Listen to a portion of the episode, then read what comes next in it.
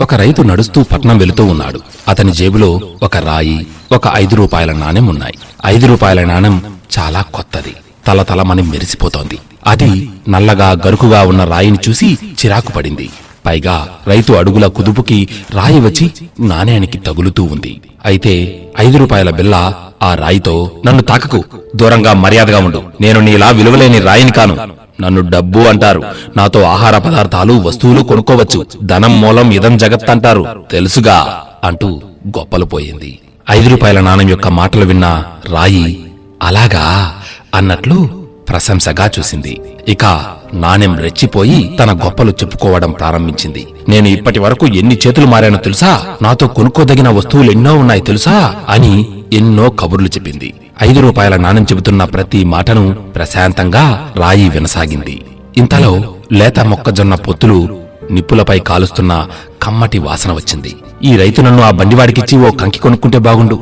వాడి గల్లాపెట్టిలో నేను కూడా నా స్నేహితులతో కలిసిపోతాను. మురికిగా ఉన్న నీతో ఉండలేకపోతున్నాను అంది నాణెం బడాయిగా. నిజమే అని రాయి నిజాయితీగా ఒప్పుకుంది. కాని రైతు నడక ఆగకుండా ముందుకు సాగింది.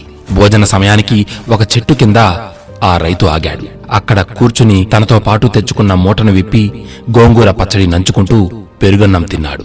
కాసేపు అక్కడే ఆ చెట్టు కిందే అతను నడుం వాల్చాడు. ఇంతలోనే లేచి ఎవరితోనో మాట్లాడుతూ ఉన్నాడు. ఆ మాటలను బట్టి పట్నం నుంచి రైతు పల్లెకు వస్తున్న అతడి మిత్రుడొకడు ఎదురుపడినట్లుగా ఆ జేబులో ఉన్న నాణ్యానికి రాయికి అర్థమయ్యింది. నీకోసమే నేను పట్నం బయలుదేరాను మిత్రమా?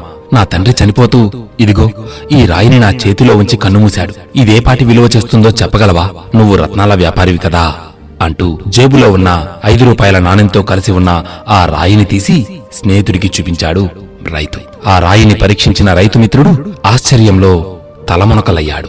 ఇది ముడి వజ్రం. సానబెడితే ఈ చుట్టుపక్కల ఊళ్ళన్నీ నువ్వు కొనేయగలవు తెలుసా? అన్నాడు.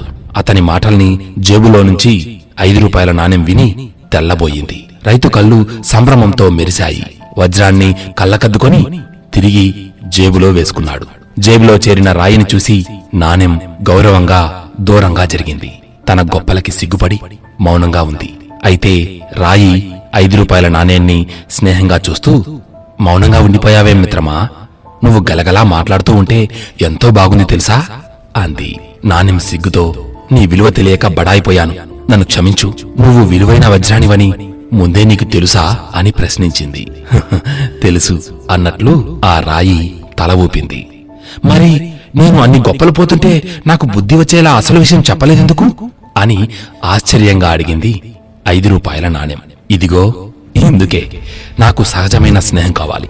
నువ్వు చూడు ఇప్పుడు ఎలా వినయంగా బిడియంగా ఉన్నావో కృత్రిమత్వం నాకు నచ్చదు. నేను ఎవరో తెలిస్తే నువ్వు నీలా ఉండవు. మన నిజమైన విలువ స్నేహంగా నిజాయితీగా ఉండే మన ప్రవర్తనని బట్టి ఉంటుంది. డబ్బుతో తోచగలిగేది నిజమైన విలువ అనిపించుకోదు. అంది రాయి. ముడివజ్రపు ఆలోచన ధోరణికి ముగ్ధురాలయ్యింది నాణెం. తనకు చేరువగా వచ్చిన నాణేన్ని ఆదరంగా చూసింది రాయి.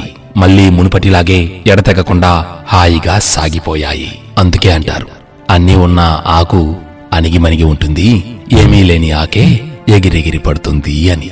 కదా?